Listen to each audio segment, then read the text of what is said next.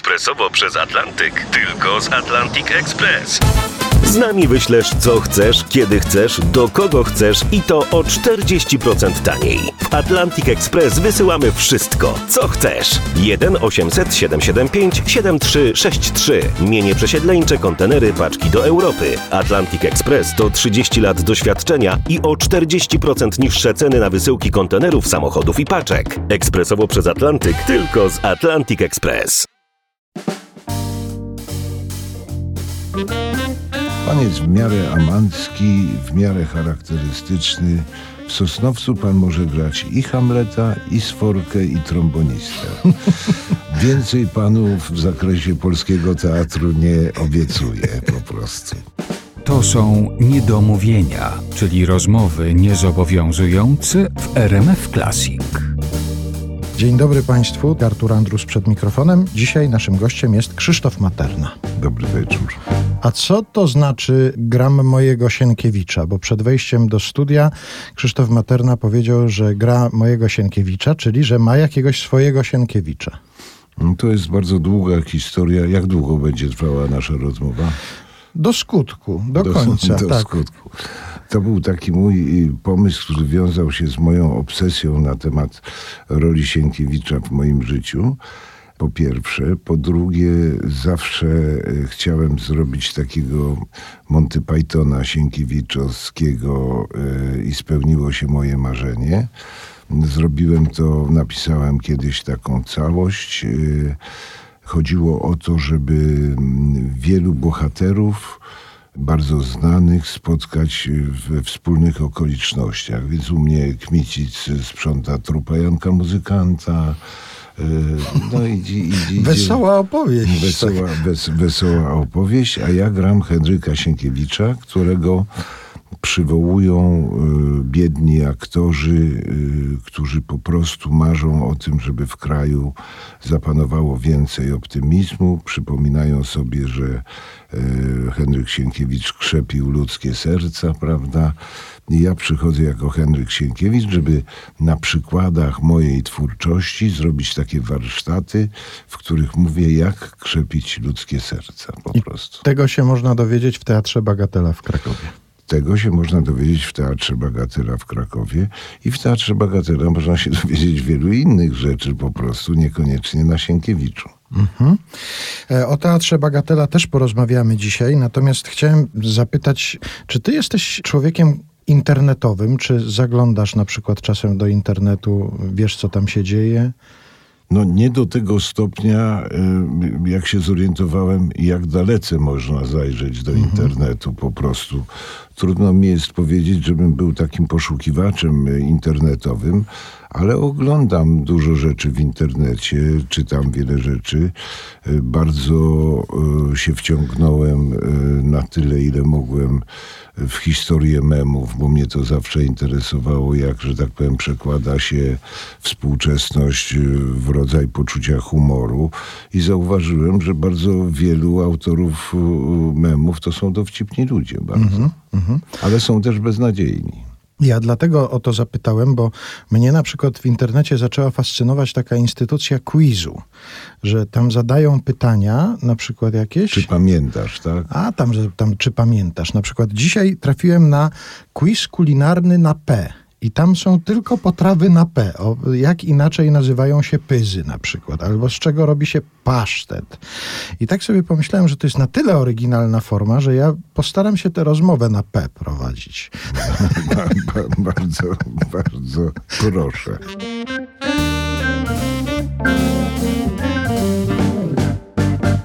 To zacznijmy od podejście. Które to jest podejście do Krakowa Krzysztofa Materny w życiu? Bo, żeby nie było wątpliwości, rozmawiamy w Krakowie, bo to jest miejsce, w którym Krzysztofa Maternę teraz można e, spotkać. Częściej niż gdzie indziej. Które to jest podejście do Krakowa? Trzecie. Trzecie. Pierwsze było naturalne, czyli przyjechałem tu na studia. Te studia zostały dramatycznie przerwane w pewnym momencie. I stąd wyjechałem do Trzebiatowa do wojska, prawda? Bo nie skończyłem studiów, bo oblałem wojsko. No i po tym wojsku wróciłem do Krakowa. Wtedy y, miałem taki epizod. Byłem dyrektorem artystycznym Festiwalu Piosenki Studenckiej. Działałem w tym środowisku. I wyjechałem z Krakowa, ponieważ y, zdeptała mnie atmosfera i tempo pracy w Krakowie. A poza tym zakochałem się y, w, studentce Akademii Sztuk Pięknych y, z Warszawy. No i wyjechałem. To był taki dość dla mnie ważny wyjazd, ponieważ wynajmowałem mieszkanie wspólnie e, z Tomkiem Stańko i Zbigniewem Zajfertem. Dla mnie to był taki rodzaj nobilitacji. Oni byli już sławami międzynarodowymi, a ja się obracałem w tym środowisku jazzowym mm, i to było dla mnie bardzo ważne. Wynajmowaliśmy pięciopokojowe mieszkanie na Pradze naprzeciwko Bazaru Różyckiego. No i potem długie lata spędziłem poza Krakowem, aż pewnego dnia Mikołaj Grabowski, który był dyrektorem, to już minęło 30 lat w międzyczasie. E, Mikołaj Grabowski, który był dyrektorem Teatru Starego, zaproponował mi, żebym wyreżyserował spektakl w Teatrze Starym poświęcony piwnicy pod baranami, bo robił taki spektakl złożony, to się nazywało Stulecie Kabaretów i była historia Jama Michalikowa, Piwnica pod baranami i Zielony Balonik. I to przedstawienie jakoś przyniosło mi y, no, taki sukces, powiedziałbym. Miałem genialną obsadę, grali świetni aktorzy, y, no, cały pierwszy rząd y, Teatru Starego, Krzysio Globisz, Frycz, y, Sonia Bohosiewicz, Hajeska, wtedy jeszcze była w Teatrze Starym. No naprawdę same gwiazdy. To przedstawienie się bardzo podobało, a potem Mikołaj zlikwidował jakoś y, drugie i trzecie przedstawienie tego balonika i poprosił mnie, żebym zrobił balonika jeszcze raz. I zrobiłem y, przedstawienie drugie w Teatrze Starym i wyjechałem z Krakowa. No i lata mnie nie było. Uważałem, że Kraków odcisnął na mnie ogromne piętno i jak mówiliśmy z Wojtkiem Manem, e, co jest naszym backgroundem, to Wojtek mówił, że jego backgroundem jest rock and roll, a moim backgroundem była piwnica pod baranami. No bo te czasy, w których ja się wychowałem w Krakowie i w których, że tak powiem, uczestniczyłem dość aktywnie, to to są lata, z, z których ja wziąłem gust swój, bo to były najlepsze czasy piwnicy. To były czasy Jarockiego, który zresztą był moim pedagogiem w szkole, Swinarskiego, wybitnych, wspaniałych aktorów, y, Kantora, genialnej piwnicy, Wieśka Dymnego, Ewy Demarczyk, Piotra. I ja funkcjonowałem w tym wszystkim. To, to się nie dało obok tego przejść obojętnie. To była taka, moim zdaniem, stolica kultury europejskiej wtedy, jeśli chodzi o środowisko teatralne, muzyczne. No wszyscy ci geniusze, począwszy od Zygmunta Koniecznego przez Stasia Radwana Zaryckiego, choćby Tomka Stańkę Zajferta, Y, wspaniałych zespołów Dixie. No, Zagłębie, czego nie dotknąłeś, to to była po prostu światowa absolutnie y, czołówka. Jan Kanty Pawluśkiewicz, Grechuta. No, nie, nie, niesamowity Zbyszek Wodecki, niesamowite czasy. No i życie toczyło się. W międzyczasie robiłem bardzo różne rzeczy.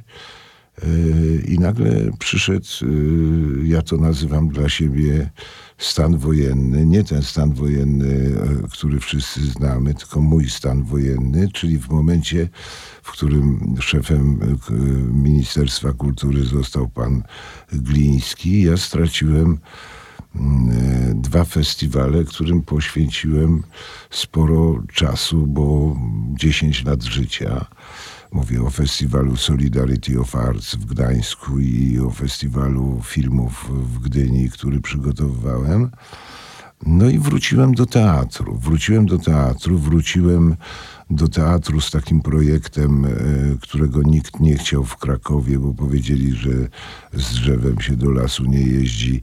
Mianowicie z takim kolażem, em, spektaklem pod tytułem Dymny, gdzie zrobiłem taki kolaż twórczości Dymnego, współpracując z Anią Dymną, bo Dymny to w ogóle był mój guru, za którym nosiłem flaszkę i z którym się przyjaźniłem i na którego patrzyłem rozszerzonym wzrokiem i nie zdawałem sobie sprawy, że jeden człowiek może mieścić w sobie tyle talentów.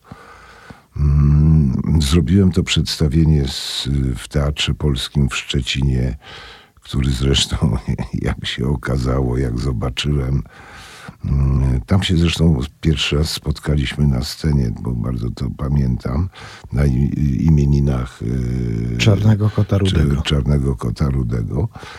I zorientowałem się, że to jest bardziej krakowski teatr niż wszystkie krakowskie teatry razem wzięte, w sensie kultywowania atmosfery, y, repertuaru, y, zdolności wokalnych.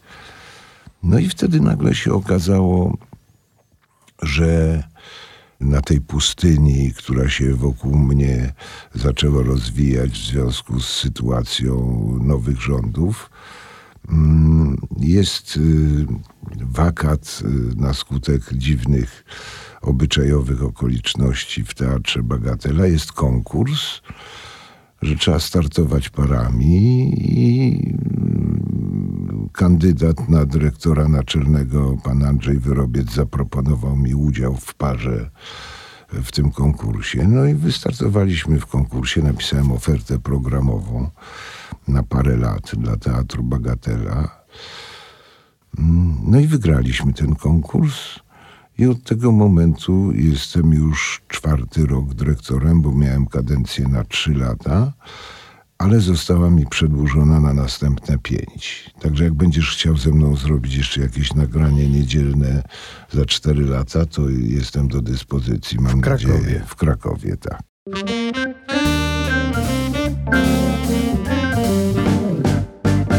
Krzysztof Materna dzisiaj u nas w Niedomówieniach w RMF Classic i rozmawiamy o Krakowie, bo rozmawiamy w Krakowie.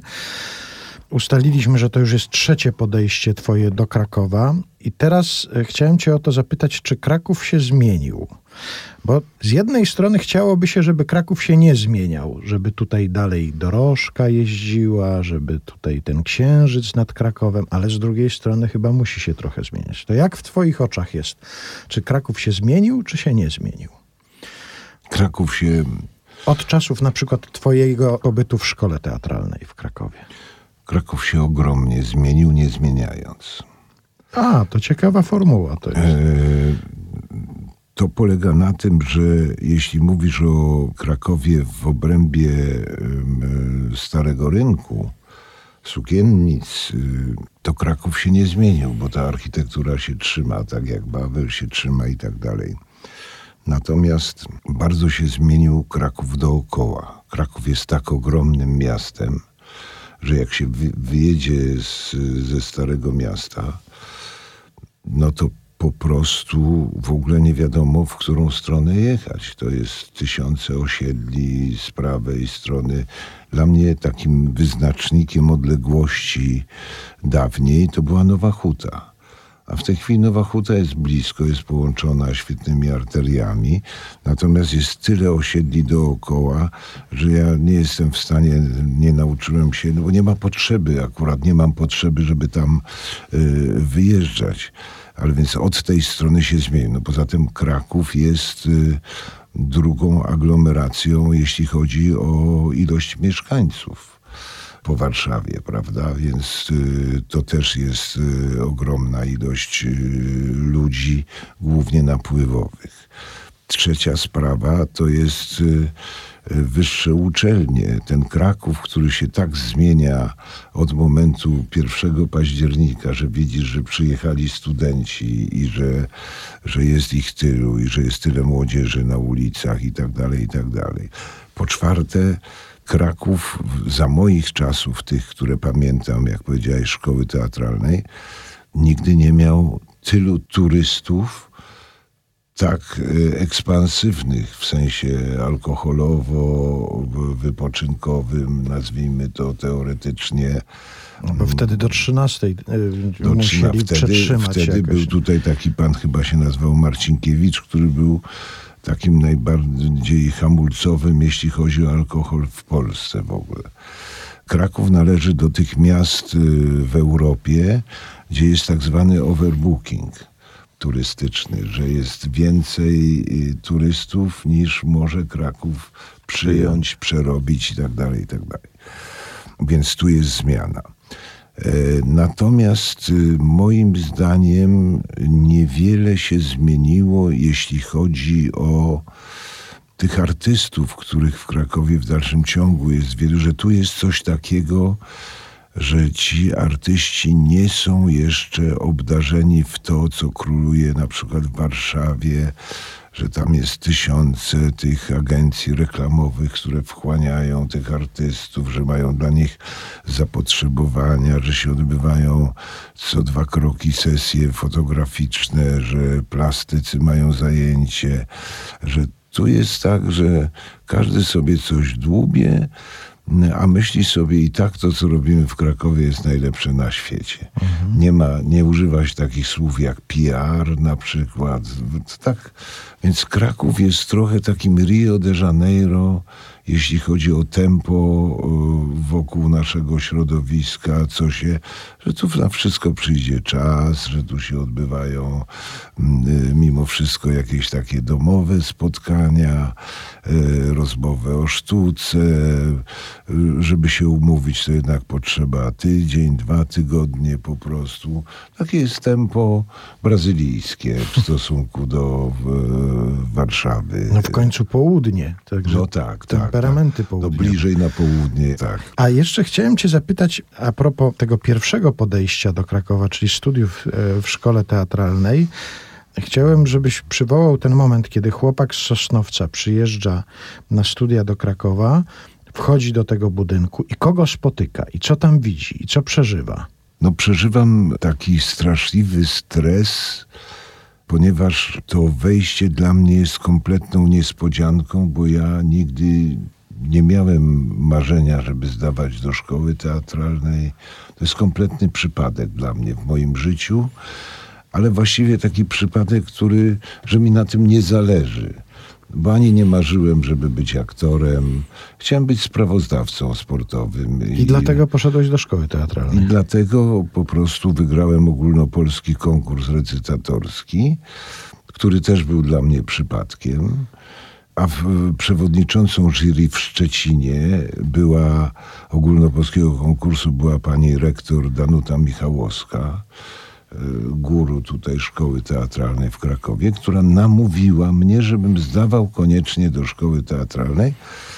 Wiesz, to jest takie, dzisiaj jakbym popatrzył na siebie jako komisja, w życiu nie przyjął do szkoły teatralnej, bo takich facetów, co mają niski głos i buczą po prostu. Zresztą mnie y, jako aktora sklasyfikował profesor Jarocki, który był guru absolutny, był Napoleonem, nie znosił sprzeciwu, dawał zadania nie do wykonania, wszyscy go się bali. I on mnie kiedyś zostawił po zajęciach i powiedział do mnie tak, skąd pan jest? Ja mówię, z Sosnowca. Aha, tam jest jakiś teatr?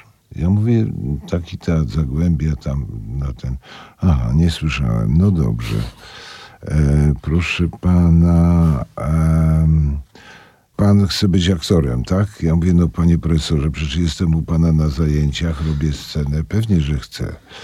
On mówi, no to ja mam taką definicję pana osobowości aktorskiej, że w Sosnowcu Pan jest w miarę amancki, w miarę charakterystyczny. W Sosnowcu pan może grać i Hamleta, i Sforkę, i trombonistę. E, więcej panu w zakresie polskiego teatru nie obiecuję po prostu. Na, na, natomiast widziałem pana w piwnicy, to pan sobie kabaretowo radzi. Może to jest kierunek, który pan powinien wybrać. U mnie pan ma trójkę, proszę się nie denerwować, ale nie oczekuję, że pan się rozwinie. No i to, i to jest bardzo prawidłowa definicja mo- mojej osobowości aktorskiej, więc tak to wyglądało. Ale myślę, że teraz parę osób, które po siedem razy startowały do szkoły teatralnej i nie mogły się dostać, to się ucieszyły, jak powiedziałeś, że e, mnie nie zależało. Ja tak dostałem się na te studia, bo, bo wygrałem konkurs recytatorski. To zazdrość to musiało wzbudzić. No tak, bo ja miałem inne ideały. Ja chciałem być Janem Ciszewskim po prostu. No, ja A się nie było szkoły dla komentatorów Nie sportowych było jeszcze szkoły, a ja przecież byłem z Sosnowca, gdzie Jan Ciszewski mieszkał trzy domy dalej ode mnie, więc Mhm. po prostu jeszcze był Andrzej Zydorowicz z Katowic, taki sprawozdawca sportowy. Yy, No, po- po- wtedy. Kiepura też gdzieś niedaleko? Kiepura, Jarosik, y, Bazan, Gałeczka, Uznański, Myga. Mogę ci wszystkich piłkarzy z moich czasów wymienić po prostu naprawdę. Wszystko to pamiętam. No, zwłaszcza ten Kiepura, znany napastnik. Cygan. Tak, tak, Cygan Jacek. Klasa to- niżej ode mnie, Jacek Cygan. Wracając do tej szkoły teatralnej, to ta rozmowa zadecydowała, że, że stwierdziłeś, że to jednak nie? Czy dalej chciałeś być aktorem? Czy Nie wiesz, to bym musiał przejść do takich y, mm, y, epizodów ważnych wcześniejszych, ponieważ ja przyjechałem, jak się dostałem do tej szkoły teatralnej, to jednocześnie wstąpiło we mnie coś, co pewnie znasz, czyli taki moment gwiazdorskiego samozadowolenia. Chłopiec z małego miasta zostaje studentem szkoły teatralnej, no czy jest po prostu już jest gwiazdą. zacząłeś się inaczej ubierać na przykład jakoś wtedy? No, zacząłem się inaczej ubierać, dlatego że wyszedłem, urwałem się z domu, gdzie byłem bardzo krótko trzymany i mogłem wreszcie nosić spodnie dzwony, które ciocia mi uszyła w tajemnicy przed moim ojcem, który jak mnie zobaczył na przymiarce, to powiedział w gaju pod palmami tańczyły pawiany. I po prostu się urwałem ze smyczy. Ja w, tej szkole teatralnej, w tym pierwszym okresie, krótko bywałem, bo byłem w Jaszczurach, w Krzysztoforach, pod Gruszką. Miałem wielu kolegów, przyjaźniłem się z Andrzejem Zauchą, z dżamblami. To były moje klimaty, z jazz. Prowadziłem wieczorki w klubie Zaścianek. Szkoliłem się w improwizacji, bo miałem taki wieczorek taneczny, do, gdzie Stańko grał do tańca. Czyli nikt nie tańczył i ja musiałem po prostu robić konkursy i improwizować. A on tak grał, że się nie dało tańczyć do Nie, tego? Tak. dopiero na końcu jako numer finałowy grali sambę i tam trzy pary jakoś się, bo, bo oni byli wtedy w okresie free jazzu, więc Mhm. po prostu no, trudno było bardzo. Chociaż kocią muzykę też można tańczyć, jak, jak się bardzo chce. Dzisiaj by było łatwiej. No więc to był ten epizod, y, o którym nie wspomnieliśmy, że mnie po pierwszym semestrze i kawałku, po poprawce, wyrzucono ze szkoły teatralnej. I to był ten moment, że ja bardzo szybko przeszedłem otrzeźwienie z tego napuszenia, że ja jestem studentem szkoły teatralnej z małego miasta, się tam dostałem, do prozy życia, bo co ja teraz w tym mieście powiem, że co, że byłem niezdolny? Przecież nie powiem, że poświęciłem e, na kluby studenckie więcej czasu niż na zajęcia z baletu czy ze scen współczesnych.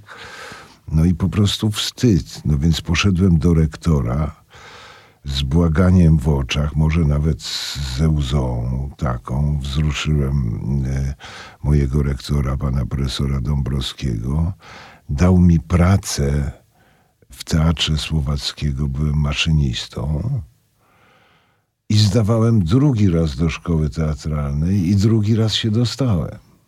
Rozumiesz, to Mhm. jest po prostu zwycięstwo. To jest znowu informacja dla tych, którzy siedem razy próbowali i się nie dostali. Absolutnie trzeba. Staszek, Pocieszająca Staszek tym też przecież parę razy w Mhm. różnych szkołach. e, No wielu jest takich, którzy się nie poddali za pierwszym razem. No i ja niepotrzebnie drugi raz zdałem do szkoły teatralnej, a moim takim dobrym duchem to opowiadałem tę anegdotę, ale ją opowiem, bo ona jest y, charakterystyczna i śmieszna, że ja na tym konkursie recytatorskim mówiłem między innymi mały koncert skrzypcowy z Nieobe Gałczyńskiego. Strasznie to mówiłem, tak śpiewałem, bo mnie przygotowywała taka aktorka starszego pokolenia z takiej kolorystycznej szkoły mówienia poezji, więc ja mówiłem te okna oświetlone, kto tam teraz mieszka, te okna, pelargonie, mostek, mała rzeczka, mala, mówiłem jeszcze mala rzeczka. No tak, teraz się wstydzę, ale, ale wtedy tak mówiłem. I jak przyszedłem do tej szkoły, to osobą, która się mną zaopiekowała ze starszego rocznika, tak mnie po prostu jakoś polubiło, był Jerzy Fedorowicz, senator Jerzy Fedorowicz. I senator Jerzy Fedorowicz mówi, słuchaj, ty nie masz chyba za dużo pieniędzy. Ja mówię, no nie mam, bo rodzice już y, mi nie pomagają, tak, sam się utrzymuję.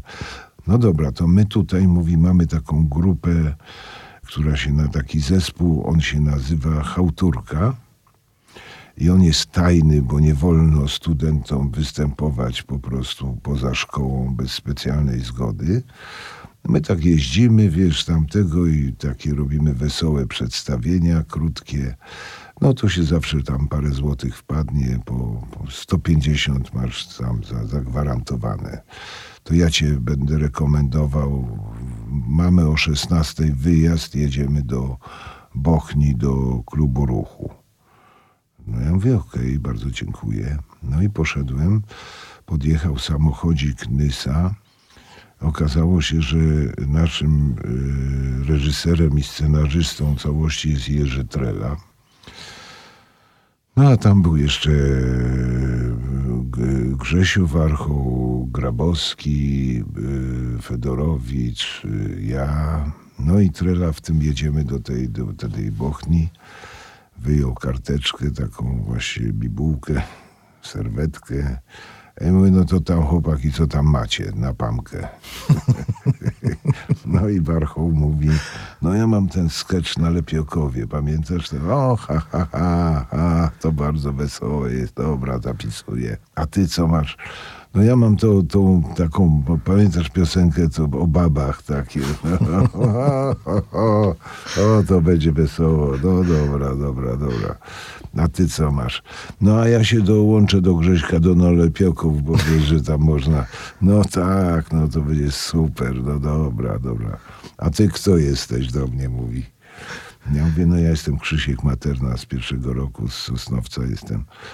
No dobra, dobra, dobra, dobra. Fedorowicz mówi, wiesz, fajny chłopak, trzeba mu pomóc, bo on nie ma pieniędzy tam, tutaj. No dobra, dobra, dobra, dobra, dobra. Co umiesz? Ja mówię, mały koncert skrzypcowy z Dniobę Konstantego Lidekosa Gałczyńskiego. On tak za nim mówił, popatrzył do mnie. Ja mówi, no dobra, trudno. Pieniądze dostaniesz, nie występujesz. I to jest moje pierwsze spotkanie z Jerzym Trelą, wybitnym geniuszem, e, e, e, świetnym aktorem, a później niesłychanie życzliwym, prawdziwą pomocą dla wszystkich młodych. No, genialnym człowiekiem. Ale jaki to jest symboliczny początek kariery, żeby dostać pieniądze za to, żeby nie wystąpić. No, to prawda? jest... Prawda?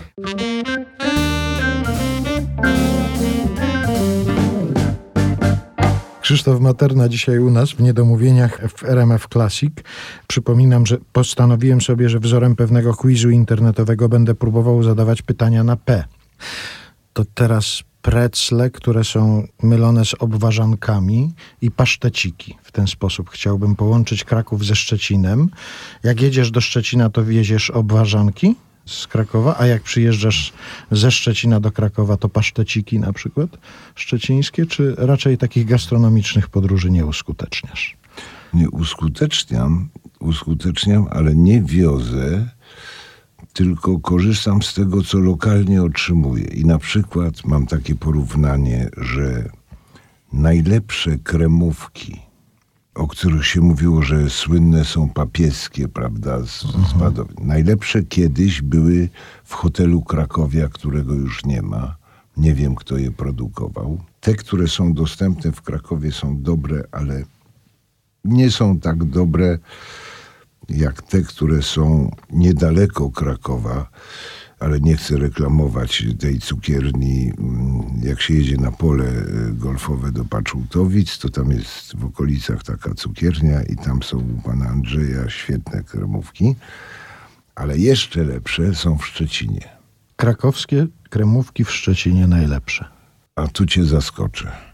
One nie są ze Szczecina, one są z Bydgoszczy. I razem z dyrektorem Opatowiczem, dyrektorem Teatru Polskiego, mamy taką tradycję, że w Szczecinie chodzimy do cukierni na Wojska Polskiego i czatujemy na kremówki, które przyjeżdżają z Bydgoszczy codziennie do Szczecina. Niesamowite, nie? Proszę bardzo, jak to wszystko się łączy. Ale ja właśnie wywołałem to hasło, te obważanki na P. Patrzę, jak to jest precyzyjnie. tak, tak, tak. I paszteciki, żeby powiadać troszkę o tym związku na, poprzekątnej właściwie, bo z Krakowa do Szczecina, ale ten Szczecin już wspomniałeś, tutaj pojawił się w twoim życiu bardzo wcześnie też ze sprawą i tego konkursu recytatorskiego. No i wojska, bo byłem w Trzebiatowie, czyli parędziesiąt kilometrów od Szczecina. Do Szczecina przyjeżdżałem na, po pierwsze na przepustki, a po drugie Jacek Janczarski, żeby mi pomóc w tym wojsku, w którym byłem w Trzebiatowie, pozwolił mi na nagrywanie takiego pięciominutowego odcineczka do ITR-u. Ja to nagrywałem z takim satyrykiem i, i kompozytorem ze Szczecina, Tadziem Klimowskim, w Radiu Szczecińskim. Ale to w czasie pobytu w wojsku? W czasie pobytu w wojsku, tak. Wyjeżdżałem na przepustki y, na sobotę, niedzielę. No i po prostu nagrywaliśmy takie pięć minut i za to miałem honorarium, które pozwalało mi na łagodniejszy pobyt w wojsku po prostu. Mogłem sobie ciasteczka kupić, coś tam. Kremówki. Kremówki. Tak. Oczywiście. Ale dlatego wywołałem ten Szczecin, bo teraz jesteś też mocno związany z Teatrem Polskim w Szczecinie i tam się niedawno całkiem odbył twój benefis. Benefis jubileuszowy, w którym wzięli udział i aktorzy Teatru Bagatela z Krakowa i aktorzy Teatru Polskiego w Szczecinie. To jest też dowód moim zdaniem na to, że teatr chyba w tym świecie artystycznym pozostał jedną z niewielu instytucji, które mogą też funkcjonować na styku twórczości, działalności zawodowej i koniecznego życia towarzyskiego, tak naprawdę. Że bez tego teatr właściwie nie istnieje. To prawda, chociaż powiem ci, że z mojej obserwacji, z tego, z czego ja wyrosłem w teatrze, to jakby moje pokolenie żyje anegdotami sprzed lat dotyczącymi wi- wielkich, czyli Treli i y, Sadowskich, Bińczyckich, y, wielkich aktorów warszawskich, Wilhelmich, Himilbachów, Maklakiewiczów. Tego w ogóle już nie ma. Tego w ogóle już nie ma. Teraz ja nie zdążę przebrać części kostiumu, a w teatrze po spektaklu już nikogo nie ma. Młodzi na przykład ludzie żyją zupełnie gdzie indziej i teatr jest po prostu ich y, jakąś tam przystanią zawodową.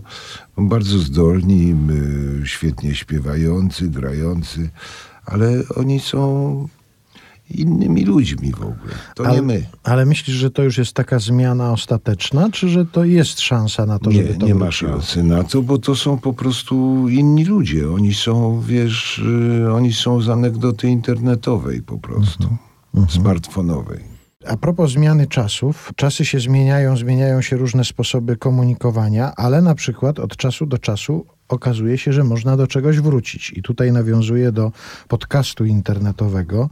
Ty podobno się dopiero w trakcie nagrywania podcastu dowiedziałeś, co to jest podcast, prawda? Tak, tak, tak, bo ja, ja nie jestem, że tak powiem, y, tą osobą, która y, po prostu wszystkie nowinki medialne wchłania, że rozumiem, dlaczego mam zbierać lajki albo inne tam influencerskie. Niedawno się dowiedziałem, kto to jest y, influencer. Mm, Mam swoją definicję, bo to od dzieci się dowiedziałem, że to jest osoba, która nic nie robi i ma za to bardzo dużo pieniędzy. Świetny zawód. Prawda? I tak właśnie myślę, czy się go nie nauczyć po prostu tylko z, z chęci zysku. Ale to zatrzymajmy się przy tym. Kolejne hasło P jak podcast. Nagle okazało się, że jesteście podcasterami z Wojciechem Manem. Wróciliście do rozmów. Ty masz świadomość tego, że jest parę pokoleń ludzi, którzy mówią waszymi tekstami, że takie audycje telewizyjne, te słynne, w których e, Tak. chodziłeś, dalszy ciąg programu. chodziłeś w fartuszku i szczepkiem na głowie, że Tak. ludzie, ludzie mówią tymi tekstami. Tak, ja myślę, że, że y, po prostu, ponieważ y, świadomie nie wracaliśmy do siebie mimo przyjaźni przez tyle lat, wiesz, to kolejny przypadek my celujemy nie w jakąś wyrafinowaną strategię wokół y, naszych osób, nie w marketing, tylko dostaliśmy taką propozycję, żeby razem wystąpić po latach przed mikrofonem, coś przeczytać. No i przeczytaliśmy to i zrobiło nam to taką przyjemność, jak się usłyszeliśmy, jak do siebie mówimy, że przypomniało nam to no, w końcu prawie 11 lat y, takiego życia prycza w prycze, prawda? Że z taką odpowiedzialnością za kolejny program, który miał częstotliwość najpierw raz w tygodniu, potem dwa razy w tygodniu, potem codziennie. To był kierat. Myśmy niczego innego nie robili, tylko występowali mm, w telewizji i wymyślali przede wszystkim dla tej telewizji. I zrobiło nam to taką przyjemność, wręcz nas rozrzewniło, że jak mo, moja córka, która powiedziała, a może zróbcie podcast, to w ogóle ja się zdziwiłem, że coś możemy zrobić w tej sprawie. No a potem zdarzył się przypadek, że Onet nam to zaproponował. No i, i tak powstało. I nazywa się to Dziady z szuflady. Tak. I też pomyślałem sobie, że wszyscy właściwie uciekają od tego, żeby nie zostać teraz nazwanym dziadersem, a wy w samej nazwie już w samej nazwie proponujecie, żeby, żeby was tak nazywać, żeby... No, no tak, no tak. Wiesz co, bo po prostu ja jestem, y, to jest oczywiście jakiś taki indywidualny mój głos, ale ponieważ ja uważam, że y, starość jest czymś, co czeka każdego. To nie ma się co przed tym ani buntować, bronić. No bronić na tyle, żeby zachować jak najdłużej zdrowie, prawda? I to zdrowie nie tylko fizyczne, ale również umysłowe. Jedna rzecz mnie oburzyła, jak kiedyś w internecie zobaczyłem swoje zdjęcie i taki podpis 70 lat i w trampkach. No to pro- oburzające, No to po prostu naprawdę się oburzyłem się. Oburzyłem się. Co za idiota zakompleksiały po prostu to podpisywał no, y, na ten. Więc dla mnie to jest, poza tym Arturze, no przecież y, jesteśmy y, jakby z podobnej gliny. Y, Moją koleżanką z redakcji była Marysia Czubaszek, z którą spędziłeś sporo czasu. I wiesz, że rodzaj wolności, który proponujemy wobec siebie, jest rodzajem wolności, który pozwala nam lżej żyć po prostu w tym strasznym, mm, w strasznej rzeczywistości zakompleksiałych jakichś ludzi, którzy po prostu nie idą z duchem czasu. Też jeszcze zwróciłem uwagę na to, ty w 2018 roku przy okazji też swojego jubileuszu udzieliłeś wywiadu i ten wywiad nosi tytuł W życiu ważny jest święty spokój. A ty, biorąc pod uwagę to, co robisz, tutaj dyrektorowanie artystyczne teatrowi Bagatela, spektakle w Teatrze Polskim w Szczecinie, no teraz podcast, proszę. Ty nie wyglądasz na człowieka, który by szukał świętego spokoju tak naprawdę. Kiedy dla mnie robienie jest świętym spokojem. A, to w ten sposób. Dla mnie robienie jest świętym spokojem, bo ja uważam, że gdybym nie miał nic do roboty, to bym zwariował. To jest dla mnie starość, to jest dla mnie dziadersostwo po prostu. Ja tylko szukam, i to mi jest bardzo potrzebne, szukam kontaktów z młodym pokoleniem, które może mnie inspirować na przykład, a które z drugiej strony chce skorzystać z moich doświadczeń. Wiesz, ja dzięki dzieciom na przykład się wciągnąłem bardzo w środowisko rapujące że mam y, takich y, swoich ulubionych raperów, zachwycam się ich biegłością językową, ale też innojęzykową po prostu. Uwielbiam Łonę, y, szanuję Taco Hemingwaya, koleguję się z Sokołem. No, no, no, no, no wiesz, tak... No typowy dziaders po prostu. No, po typowy prostu dziaders dziaders zainteresowany jestem. rapem, tak, tak, tak. Tak, tak. Ale widzisz, no ale ja rozumiem, że można się tym interesować, ale można na przykład poszukiwać kontaktu z młodymi działkowcami albo z raperami. No to No jest to pewna musiałbym różnica. sam mieć działkę, wiesz, żeby korzystać Nie z uprawiasz ich niczego takiego? Nie, nie, Żadne nie. roślinki, Nie, grządki, nic? Nie, nie, nie, w życiu nie, nie. Ja uprawiam golfa.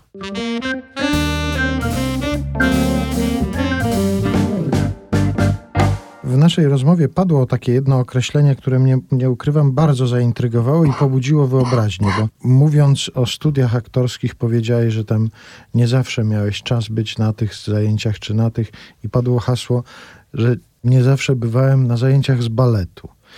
Ja sobie ciebie wyobraziłem na zajęciach z baletu. Oj, chyba nie. Oj, chyba nie. Ale byłeś? Bywałeś? Oczywiście. I jak to wyglądało? To wyglądało tak, y, że miałem choreografa, profesora Dudę, który miał do mnie słabość połączoną z nienawiścią.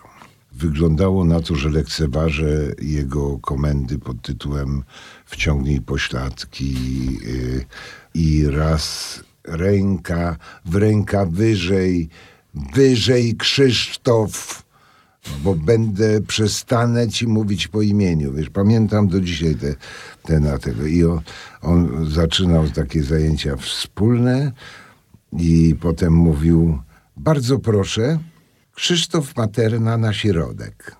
Ja wychodziłem, mówiłem, znów pan profesor się mści na mnie pewnie za coś, czego nie rozumiem. To była ósma rano, byłem w takich rajstopach, oka mi leciały takie po prostu na ten krocze obsunięte, dlatego że gumka mi już tam poszła. e, No na- więc ja sobie to właśnie wyobraziłem. na, tak. na, na ten ba, ba, baletki za małe. No po prostu to, jakaś tragedia. Jeszcze y, wino Gelala, chuch y, z jaszczurów y, na ten. I on mówi, proszę bardzo, pani Basiu, przygotujemy pawanę. I pan Materna pokazuje y, figurę, której nauczyliśmy się na poprzednich zajęciach. Pani Basiu i ram pam pam pam para ra, ra, ram pam para. Stop. I tak, proszę Państwa, Krzysztof Materna pokazał nam, jak nie należy w życiu podchodzić do pawanu. Prawda? I to ja byłem cały czas takim, na, wszystko co najgorsze to byłem ja na tym balecie po prostu. Ale to warto też mieć takiego ucznia, takiego studenta, bo można pokazywać, jak Oczywiście, tego się tak, nie robi. Tak, no. tak, tak. Byłem takim na balecie i na wojsku. A, tylko że wojsko ci się odwdzięczyło tym, że cię wzięło do służby Dokładnie zasadniczej. tak, bo w wojsko wszystko miałem dwójka. Baczność dwójka, spocznij dwójka. To jeszcze teraz czekać, kiedy balet się tak odwdzięczy, że No, jeszcze oczywiście, tak. jakiś spektakl baletowy. A właśnie, nie myślałeś o tym, żeby przygotować spektakl baletowy jakiś? Wyreżyserować? Słuchaj, e, myślałem o tym i byłem w takiej kategorii kompleksu wobec geniusza, którego pracę blisko obserwowałem, bo moja poprzednia żona była gwiazdą pantomimy Tomaszewskiego. I ja bardzo blisko obserwowałem pracę Tomaszewskiego y, w okresie no, największej sławy tego teatru pantomimy, najlepszego na świecie. E, No potem się okazało, że pan Tomaszewski miał jeszcze poza swoim geniuszem e, pantomimicznym inne zajęcia dość nieprzyjemne, jeśli chodzi o współpracę z władzą.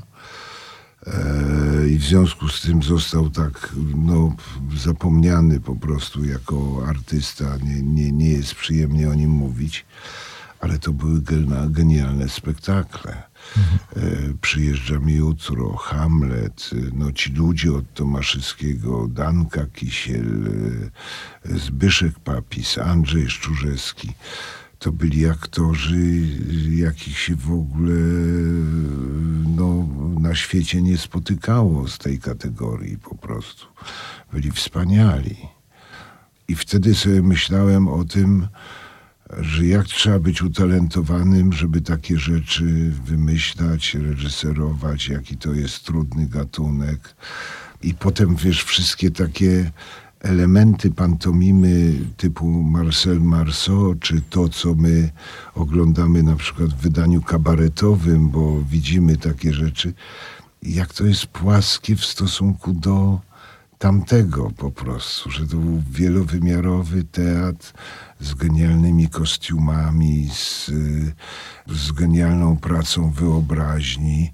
To było coś niepowtarzalnego, fantastycznego, jedynego na świecie. No to jeżeli nie spektakl baletowy, to powiedzmy o tym, co będzie w teatrze Bagatela, na co możemy Państwa, naszych słuchaczy zaprosić, co co Możemy przygotowujesz. zaprosić śmiało na wszystko, dlatego że myśmy bardzo zmienili profil naszego teatru, zakładając oczywiście jego misję, która jest narzucona przez miasto, które jest naszym fundatorem i założycielem, że jest to teatr o profilu rozrywkowym, ale tam jest y, i rewizor Mikołaja Grabowskiego, i tam jest Wesele Figara, które również zrobił Mikołaj Grabowski. Tam jest rewia piosenek, którą ja zrobiłem z repertuarem e, Grechuty Wodeckiego, Zauchy e, i Piwnicy pod Baranami. Tam jest ten mój Monty Python, e, w cudzysłowie Sienkiewiczowski. Tam jest y, Kuby Morawskiego autorstwa Słownik Ptaszków Polskich, która w ogóle w inną kategorię winduje e, widownię tego teatru. Y, A oprócz tego są farsy, y, które są na przykład w reżyserii y, Artura Barcisia. No, wiesz, takich ludzi, którzy wiedzą, że farsa to jest bardzo trudny gatunek i, i potrafią go zrobić. Ja mam wspaniałych aktorów. Na dodatek y, to jest taki moment, w którym oni poczuli się, że ktoś korzysta z ich możliwości.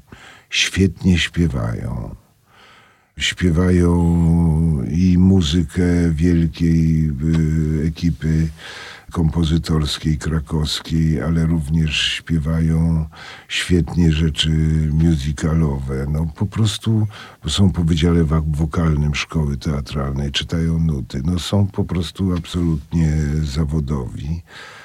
No i przed nami repertuar. Teraz przygotowuje Mikołaj Grabowski, przygotowuje spektakl z muzyką Zygmunta Koniecznego o Ambrożym Grabowskim. Wiesz, kto to był Ambroży Grabowski? Nie wiem. Ambroży Grabowski to jest taka bardzo ciekawa postać z okresu galicyjskiego. Krakowski kronikarz, zbieracz, autor podręczników e, oprowadzających po Krakowie, skoligowany z rodziną Estreicherów.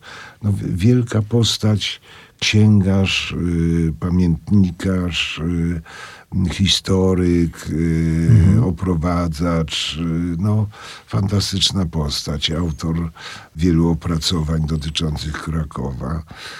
Bardzo ciekawa e, osoba i do tego Zygmunt Konieczny z, z trudną pewnie muzyką, także no i Mikołaj, czyli gwarancja znowu e, świetnego gustu i takiego profesorskiego podejścia do aktorów. No to zapraszamy Państwa do Teatru Bagatela Krakowie, gdzie dyrektoruje artystycznie nasz dzisiejszy gość, Krzysztof Materna. I jeszcze teraz, w związku z tym, że miało być na P od początku naszego spotkania, to na Pa. na pa w podziękowaniu. Fragment poematu, żeby Państwo wiedzieli, że o, o Krzysztofie Maternie pisuje się poematy i ten został wygłoszony podczas benefisu, jubileuszu w Teatrze Polskim w Szczecinie. Ja fragment przeczytam tylko. Szkoda, bo to było fantastyczne. Urodził się w orlim gnieździe, kołderką była mu chmura, dokładnie urodził się gdzieś, gdzie urodził się wcześniej kiepura. A kiedy go z gniazda wywiało i świat stanął przed nim otworem, to gdyby mu się po prostu chciało, to też by został tenorem. Więc kiedy smutek niezmierny, codzienne radości mi zatrze, mam zdjęcie Krzysztofa Materny. Wyjmuję sobie i patrzę. I patrzę, i patrzę, i patrzę w te oczy łagodne i jasne, i patrzę, i patrzę, i patrzę, i potem na pewno nie zasnę. Bardzo dziękuję za to Arturze, jaki ty spotkanie. jesteś zdolny, naprawdę. No ale jak mam o kim pisać, no to to się samo pisze. Naprawdę, naprawdę. Gratuluję ci wszystkich twoich dokonań. I powiem ci, że uwielbiam twoją piosenkę, e, twoją piosenkę, którą śpiewasz e, z Dorotką. Bambino jazzu. Bambino Jazzu. A, To jest fantastyczne i to jest tak swingujące i to jest tak świąteczne. To jest majstersztyk po prostu. Bardzo dziękuję za miłe słowo. No, następnym razem, jak będziemy nagrywali kolejny teledysk do tej piosenki, to poprosimy cię o jakiś układ baletowy. Żebyś Bardzo proszę. Krzysztof Materna. Bardzo Dzięki, dziękuję. kochany. Dziękuję.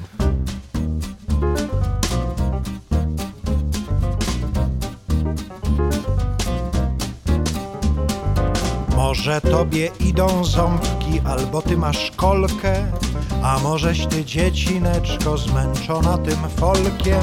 Dwa tysiące lat ci grają pastuszki i drwale W każdej szopce krakowiacy, kurpie i górale.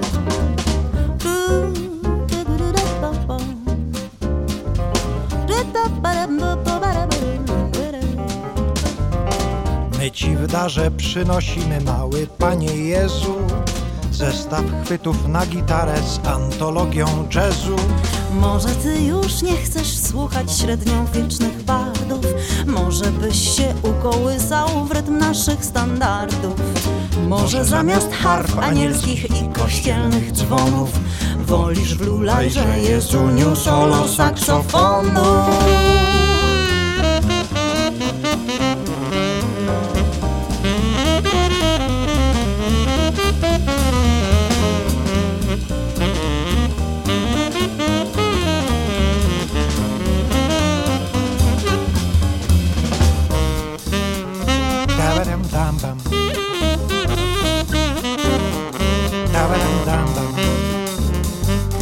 Żebyś mógł narobić czasem troszeczkę hałasu. Tu masz takie pokrętełko do podbicia basu. Może zamiast kołysanek i cichej stajenki. jakaś trąbka i fortepian. I jakieś bębenki